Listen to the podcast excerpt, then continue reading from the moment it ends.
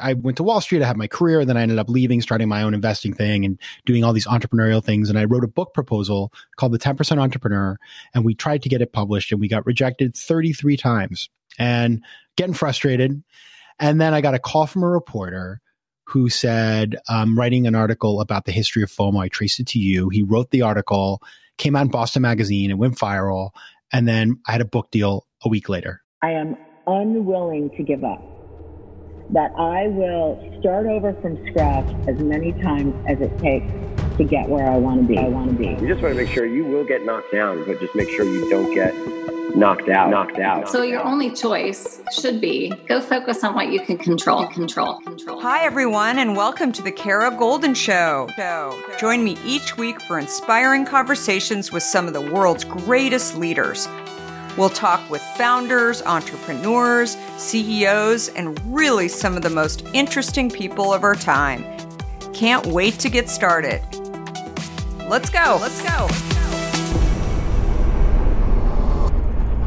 Hi, everyone. It's Kara Goldin from The Kara Goldin Show, and I am so excited to have my next guest here. It, this is Patrick McGinnis. He is not only a fellow podcaster. Um, you definitely have to check out his podcast, which I was recently on, but also the author of an incredible book, a new book called The Fear of Missing Out Practical Decision Making in a World of Overwhelming Choice. But what I didn't realize until I actually jumped into this book was that this guy like coined the term FOMO. And as I shared with him, it is, it's my connection with like my Gen Z crowd that hangs out at my house. It's like FOMO is, is it. And here he is, Mr. Patrick, for uh, right in front of us to talk to us a little bit more about it. But the other thing about Patrick that I've really uh, admired as I uh, learned a little bit more about his journey is that he was doing something totally different than what he's doing today. And uh, so we'll talk a little bit about that because I think there's so many people listening to this who are trying to figure out what do they want to do when they grow up? And is there something wrong with me that I don't really want to be doing what I'm successful at? And and so that was like a key thing that I got from reading a little bit more about Patrick and meeting Patrick. So welcome. Kara, it's so good to be here. Thank you for having me. Absolutely. So take us back to, you know, wherever you want to start, really. Like when you, I mean, where'd you grow up? I'm from Maine. I'm from a small town in Maine. It's called Sanford, 20,000 people four stoplights. And then I went off to college in DC at Georgetown, but that was a big leap. I never, you know, it wasn't something I thought I would do. And, but it was, it was, I wanted to work in the government. And so I thought I'd go to Georgetown and my dream was to be a trade negotiator. Oh, that's a sexy dream right there. Very, a trade negotiator. And how did you like get that idea? Well, I knew I, I wanted to work in the government at that time. That was my, you know, I, I was really a fan of like, I wanted to work on the Hill. And then I took all these classes in international economics and I fell in love with the idea of working on sort of negotiating trade agreements because I'd studied it in school and it, it just seemed like a fun idea. Um, didn't think about the fact that it could have been boring and take years, but, but that's where my head was at when I was in college. That's wild. Yeah. And so you graduated and where'd you go from there? FOMO drew me to Wall Street. So, so I saw these friends of mine that were going to Wall Street, and I remember hearing the salaries. The starting salary was more than my dad made. And so I didn't know what investment banking was, but I knew that I wanted to make a lot of money. And so I went to Latin American investment banking at uh, JP Morgan Chase. Very interesting. And so were you actually down in Latin America? Did you spend some time living down there? So I was between New York and Argentina. And then after about a year of that, I was the worst investment banker in the history of investment banking. But I didn't know what we did. So I was about to leave and do a Fulbright. And then my boss said, well, we have this job in the venture capital group. Why don't you go interview to do that? And I interviewed and I started doing venture capital in Latin America, investing in the first wave of startups in the region. And that's kind of where I found my stride. And I lived in Brazil and spent like lived on a plane, kind of like I know when we had our, your interview on my show, you said that the people at the, at the, at the gate knew you and they would be like, Hey, Kara. And all the United pilots. Yeah. Exactly. Yeah. I was like that guy. I knew the, the crew on the New York Sao Paulo flight, but I loved it. And, um, it was a fantastic way to, to kind of cut my teeth in, in business. That's awesome. And then how did you decide to come back? And so you're living in New York now. Yeah, I'm in New York and uh 9/11. Just like in your story, I, I you know, Mm-hmm. as I read in your book, 9/11 hit and it freaked me out and then we had the tech bubble imploded. And I just thought to myself, I had just taken the GMAT on 910. And so I said, I'm going to apply to business school. I applied, um, applied to two schools, Harvard and Wharton. And I'd never met anybody who'd gone to these. I mean, this was like way outside of what I thought was possible for me, but I, I got into both and I just wanted to get the heck out of New York and go somewhere safe and away from the realities of the economy and, and, and, and living in New York after 9-11. So I went up to Boston and enrolled at Harvard Business School. And that was it. That was, that was part of the, that was, you know, the FOMO treadmill that I was living on at that time. And did you want to get out of I I've met so many people and have many friends who were in finance and then just decided I want to do something a little bit different and then like that's kind of why they went to business school. Did you think you'd go back to finance after business school? or- Yeah. How often have you thought about learning a new language only to be stopped by that memory of yours from the last time you tried to learn a language when it didn't go so well? Okay, maybe it wasn't a language that you were interested in learning, or perhaps all those poorly written textbooks in your sixth grade class weren't that well written after all. I have a great tip for you. It's called Rosetta Stone. Rosetta Stone is the most trusted language learning program around, available on desktop or app, no matter where you choose to learn it or what platform you choose to learn on. Rosetta Stone works and it truly immerses you in the language you choose to learn, quicker and easier than you ever imagined to. Maybe you're getting ready to travel abroad this summer and you want to learn a bit of Portuguese, let's say, before your trip. Rosetta Stone can help. I know this firsthand as I did just this before traveling to Portugal last year. I learned Portuguese through Rosetta Stone, and by doing so, I not only got a better grasp of the spoken language of Portugal, but it got me very excited for the trip itself before I went. They even have a true accent feature that gives you feedback on your pronunciation as you are learning too. They've got you covered. Rosetta Stone's trusted experts are the real deal. They've been helping people just like you for over 30 years, helping millions of people to learn Spanish, French, Italian, German, Korean, Chinese, Japanese, Dutch, Arabic, Polish, and my favorite, Portuguese. The lessons are five to 10 minutes long and include practical exercises so that you can pick up the language naturally, first with words, then phrases, then sentences. No English translations either, so you really learn to speak, listen, and think in the language you are focused on, helping you get the long term retention you are looking for. And who wouldn't want that? Don't put off learning that language. There's no better time than right now to get started.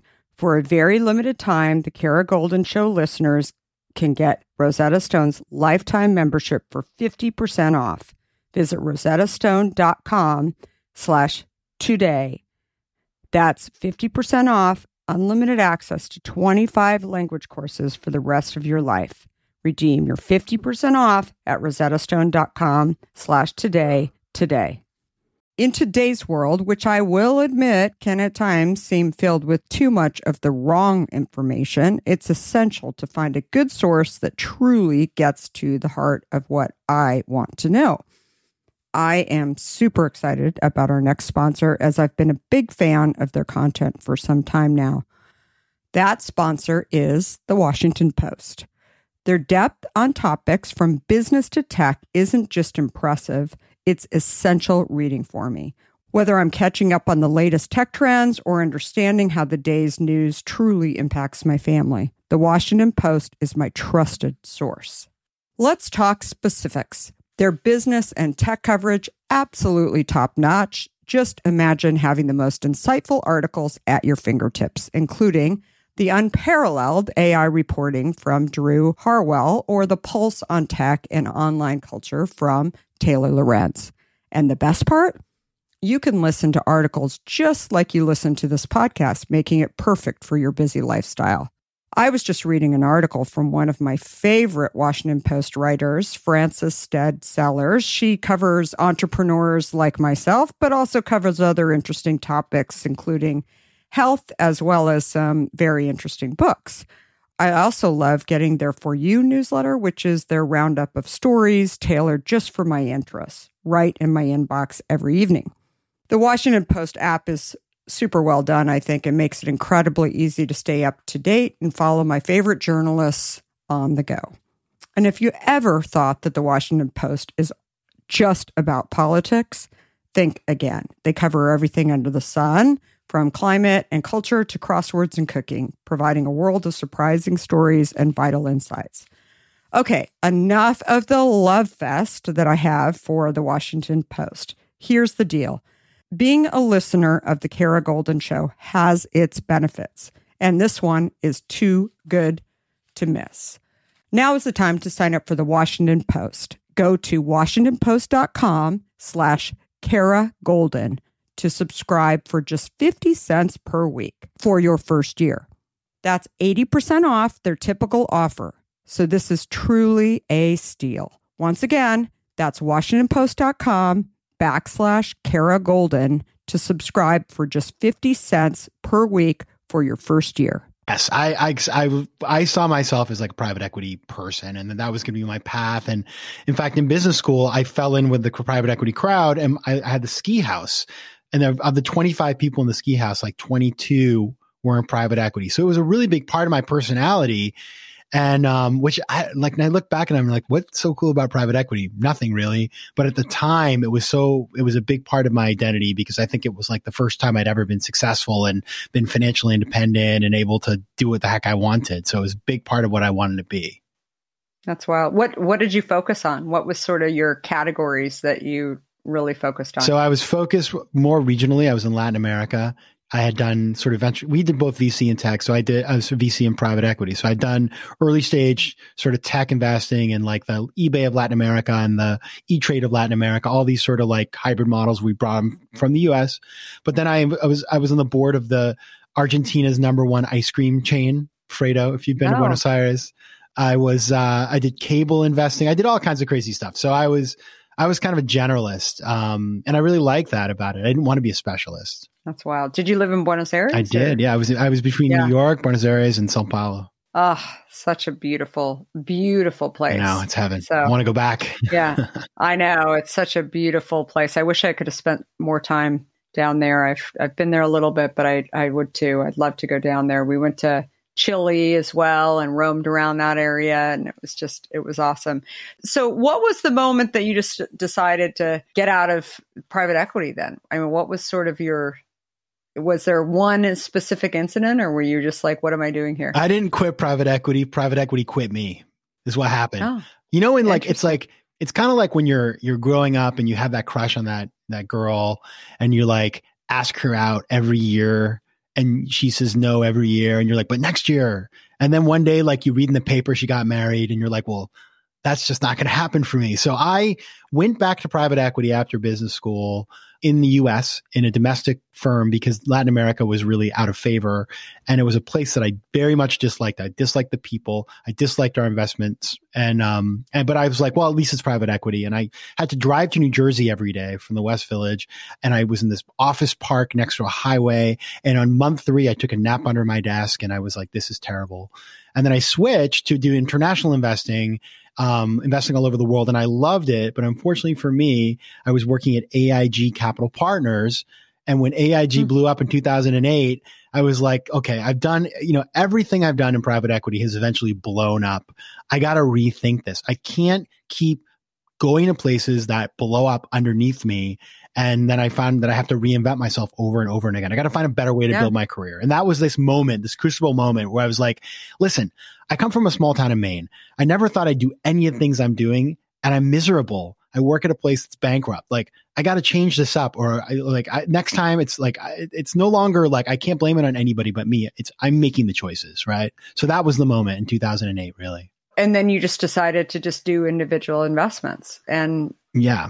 Yeah. And that was and just do it. I think that it's super interesting. So i'm always so curious like how people can kind of get off the train like that. But 2008 2009 was obviously you know dicey for all on, on a lot of levels for sure. But that's super cool. So fomo let's talk about fomo and, and your book. And uh, and so you know, tell everybody sort of the how this ultimately came to be. Yeah. So going back to when I left New York after 9-11, I, I came up to Boston and I was just, I started my, my school there and I was, I think like all of my classmates and I, we just been through a lot. 9-11 was super tough. And then we, a lot of us worked with tech and we lived through the tech crash when the NASDAQ fell from 5,000 to 1300.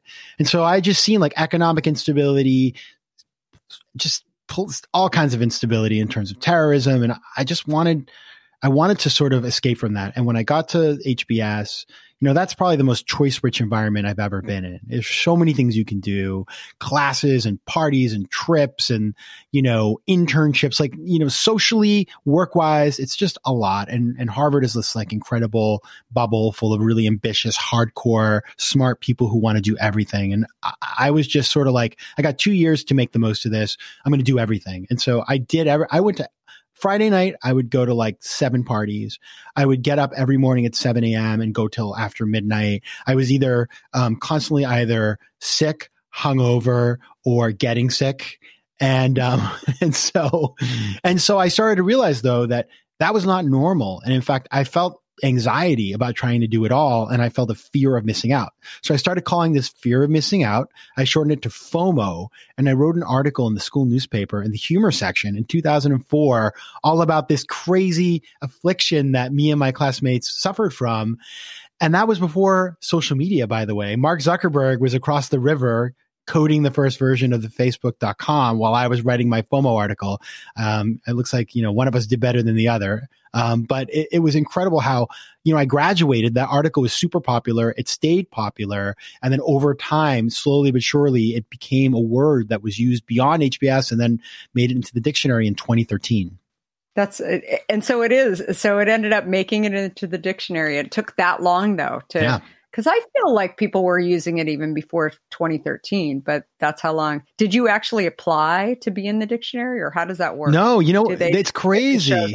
What happened was I graduated. I went back to to New York, and I, you know, I didn't really pay attention. I saw it in like they would rerun my article, and friends would talk about it, but it wasn't like a thing at all. And then, um, and then one day I get a call 10 years later from somebody telling me it's in the dictionary. And so I went back and reconstructed how it spread. And it was like slowly but surely, it was insane. I mean, I, there's, I didn't do anything. It's just the world made it happen. Do you think there's anything that would have prevented you from like when you were in school? I mean, there's so much opportunity, right? Like, and that was probably part of the reason why you even went there, yeah. right? Like, it's just, you know, you not only the people, but you knew that there was going to be amazing classes, that the cult, like trips, like you said, the, you know, just being able to, um, hang out with people and talk about big things. Like, do you think that you've always been kind of attracted to that too, sort of even before you coined that term? And do you think you would have, even knowing that it was called that, would you have, would it have changed you in any other way, in, in some way? to sort of know it. I think, I think, and you're probably a lot like me. I think I've always been like that. I've always been mm-hmm. an extrovert. I've always been competitive. I remember in you know in high school just like coming in with a plan. I'm gonna I'm gonna do all these things. I'm gonna win all like I'm gonna win in many different ways. That was like kind of my mindset. It was very hardcore. I've chilled out a bit over time. So I think that's a natural pre when you have that natural mindset of wanting to do it all, you kind of fall a bit of a trap to that. The difference is, you know, we I, I didn't need a word for it because I didn't have the internet. And I think the thing is now where it's so easy to compare yourself to other people and gain access to information that tells you what's going on outside of your immediate surrounding. That's when the FOMO, you know, knowing that there were so many things and being inside of a, like HBS is like living inside of a social network, right? You mm-hmm. just get so much data about the things you could be doing that that really, it sort of supercharged this thing that existed within me and made it to the point where it was sort of like, it took over my personality a little bit. And, and, it was not just me, it was the whole school. That's the culture of the school. And then it spread now with, with social media. I think it's something that anybody can feel, right? Because it's now we all have access to that kind of perception of choice and ability to compare ourselves to other people. Yeah. No, I think, and I think social media, like you said, has just escalated it because it's not just about what you see in the physical world. It's also about what you see in the social world that is going on that is, you know, sometimes real, sometimes not real, especially in today's day and age. I was, a friend of mine posted a picture uh, down in Mexico and I'm like, Are you in Cabo? I'm so jealous. She's like, No, I'm not in Cabo. I'm like, you got a picture on social media, like, right? Like I was like about to go get on a flight and come down and vi- and hang out with you because I'm so in need of, of a Mexico vacation right now. So it's uh, it's definitely you see uh, you see that happening around you, and I think I think social definitely ends up uh, escalating that significantly. So you're also the inventor of another word, FOBO Talk to us about that. I hadn't heard of FOBO. Yeah, so FOBO was invented the same day, the same time. It was in the same article in 2004. And it never really, it only got sort of more renowned. It was written about in the New York Times like two years ago by Tim Herrera in the Smarter Living column. And I, I, was sitting there, my phone blows up, and all my friends send me this article like, Your word made it to the Times. And I was like, That's awesome. But I, I emailed Tim and I was like, Hey, I don't know you, but that's my word. And he was like, oh, that's cool, and interviewed me. And so I, th- then we started to see a little more traction. It's not in the dictionary though. And FOBO stands for fear of a better option. And it is the sensation you feel when you go on Netflix and you're like, I want to watch something, but there's 7,000 options. Or, you know, when you go to the store and you're trying to buy your hint water and there's too many flavors. I don't know. Like I, I, my target near my house has only like three flavors, so it's not a problem for me. But it is this being overwhelmed with choice when you have perfectly acceptable things you can choose from, but there's so much choice that you become paralyzed. And rather than choose, you sort of just wait and wait for the the the sort of riskless choice to come along, which may never happen. That's interesting. Do you think it creates procrastination to some extent? Like I right that you just say uh, you get distracted by what could be. Definitely, and and it's like it's it's it, it, for example, you go on. I do this all the time. Go on Seamless to order some food into the house. There's 800 choices in my in, in New York City, right? So I'll be on there for 30 minutes and then I just give up and I'll just eat cereal, right? Or mm-hmm. think about how many times people bail on you when they make tentative plans. And then at the last minute like they just disappear because something better came along. So it definitely causes procrastination. And what happens is it's the little things. So when you procrastinate because of your FOBO on something insignificant like what you're going to have for dinner what you're also doing is pushing off dealing with the really important things in life because it's a lot more comfortable to procrastinate on something unimportant than to deal with the stuff that matters. Yeah no, it's absolutely true. I'm trying to remember his last name. Have you ever seen this TED Talk? Tim, God, what's his name? It's the best t- TED Talk I think out there, and I happen to be in the audience when he gave it. But it's uh, it's all about procrastination. No, I have to see it. Oh, it's it's amazing, and he talks about even doing the TED Talk, and he knew it was like got accepted. He had six months in order to do it. And then he's like, I got six months. And then all of a sudden, time goes on. He's got all these deadlines to make for the TED Talk. And then suddenly it's in two days that he's got to give the TED Talk. And so he said that the, the toughest thing for him is that there's always this monkey. And the monkey is like, saying, Hey, let's go. Like there's party at, you know, like we're going to go have beers. And I'm like, Oh, well, I got 48 hours. It's fine. Like everything's fine. And then, and then, uh, yeah, it's it's always he he talks about the monkey and somebody and it's FOMO and he might even say FOMO in it, it, it along the way, but I I think it's such a it's a huge uh, it, it, it's a huge issue for what he talks about like why do people procrastinate? And i think a lot of it's uh i happen to be living with a few of those people who are constantly like you know they'll find 18 ways to uh yeah my son told me this morning he was like I, I was like are you studying? And he was like yeah i got so much work to do. And i'm like what are you doing? He's running out the door i see him heading out in the car I to call him. I said, "What are you doing?" He's like, "Oh, I had to go get a bagel." Yeah, like he had, like we have plenty of bagels in the house, but he's like, "Nope, got to go do it." I'm like, "This is what I'm doing." I'm like, "All right, okay, let's let's do it." So I think it's, and he's my FOMO guy, definitely, but I think it's also um, a lot about procrastination too. So where does it work? Like, do you think do you think that the profile is always like people who are um, overachievers or not really? Not necessarily. I think that, that that there is a competitive edge that can cause this, but I think nowadays, really, if you look at it sort of as how it how it has evolved, I think we're it's really about access to comparative information, um, and also there's a real connection to people who aren't very happy.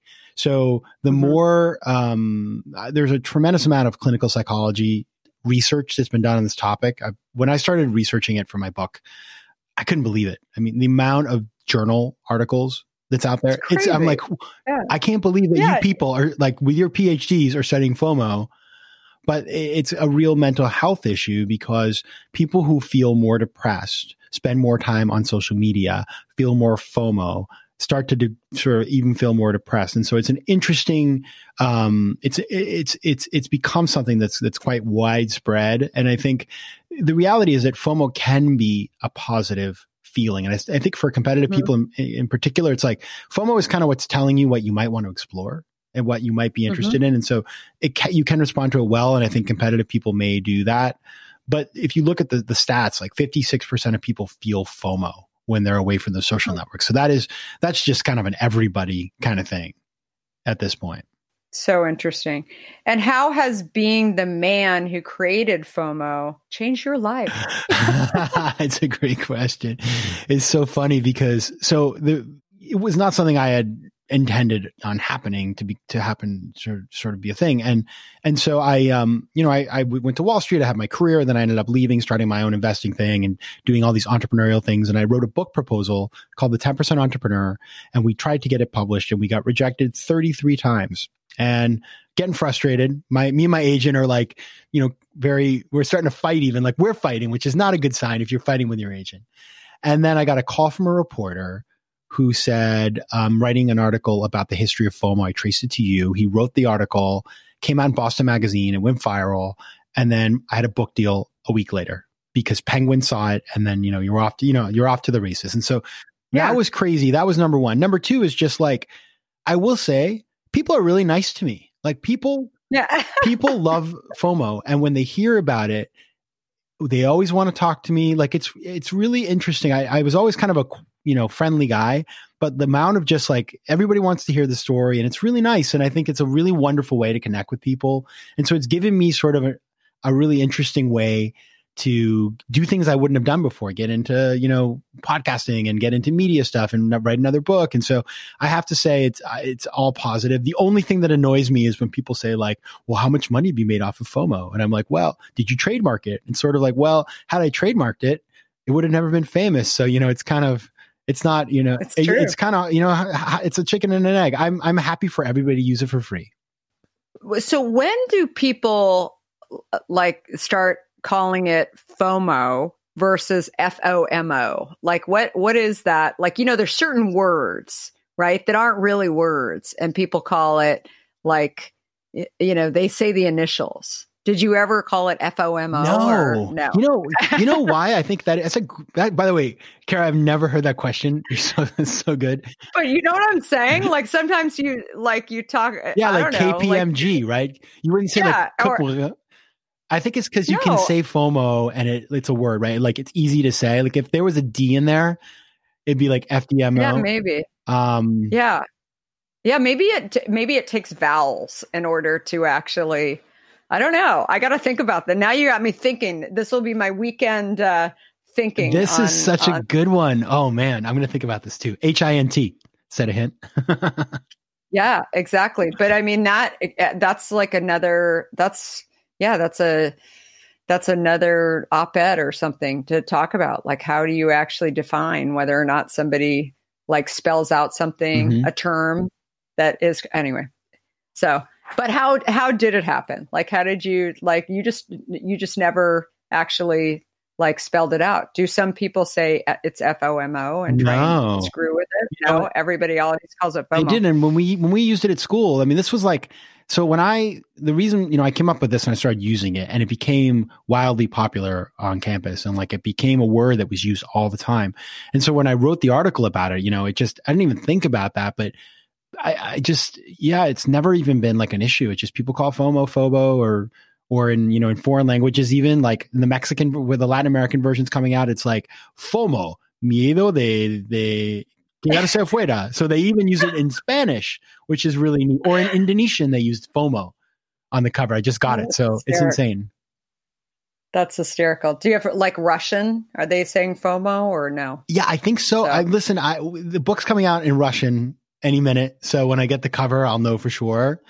But I've only heard it as FOMO. I just think it's easy to say, and people Yeah. know what it means. It's that's the thing that this is the thing, Kara, that blew my mind.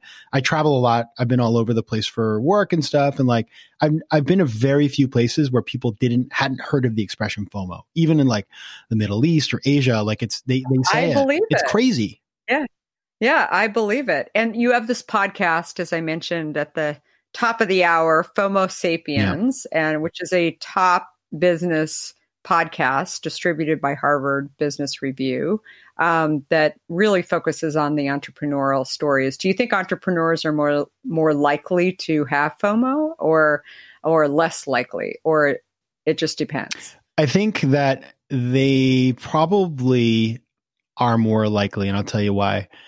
Um, and you can validate me if I'm right or wrong, because entrepreneurs are looking to build and they're always worried about their competitors and they're worried about the market. And so, you know, there's a lot of there's a lot of pressure to make sure you are keeping up with the competitors. And if somebody launches a product, then you have to launch that product.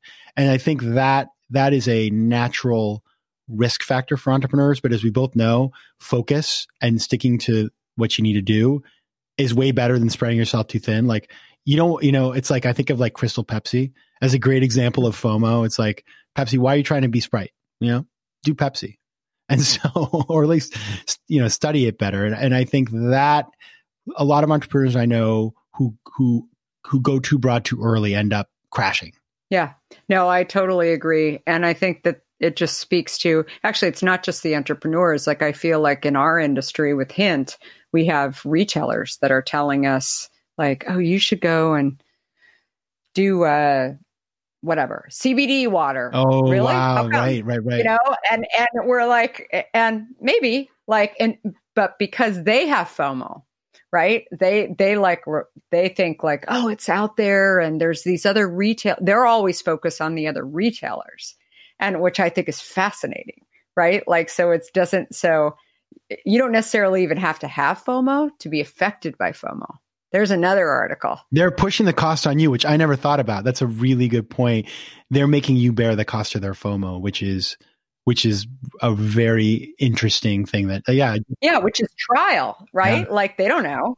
Like they're just like, oh, everybody's doing it. Like everybody's doing it. This like major retailer that they care about is launching it. And so they want us to like go do it. Or, you know, or collagen, you know, collagen water. Oh, eh, you know, like all all this and maybe Right. I mean, we're just kind of like, I don't know, like we've, you know, doubled our company in the in 2020 and you know we've tripled our direct to consumer business in 2020 I, we're kind of busy like you, you know, and the, cons- but the consumer does. The other thing is like, I love Sweet Green. Okay. Sweet Green, Georgetown guys, shout out Yeah. to if you guys are listening, love you.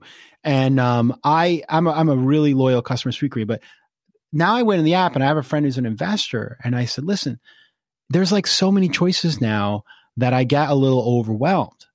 You know, I Mhm. used to love the simple elegance of like, there's nine things to choose from. And I get it, what they're doing, and I respect it, but like, it turns me off. I prefer you give me less choices, like the old Apple, you know, when you could fit the entire product line on a table. There's an elegance to that.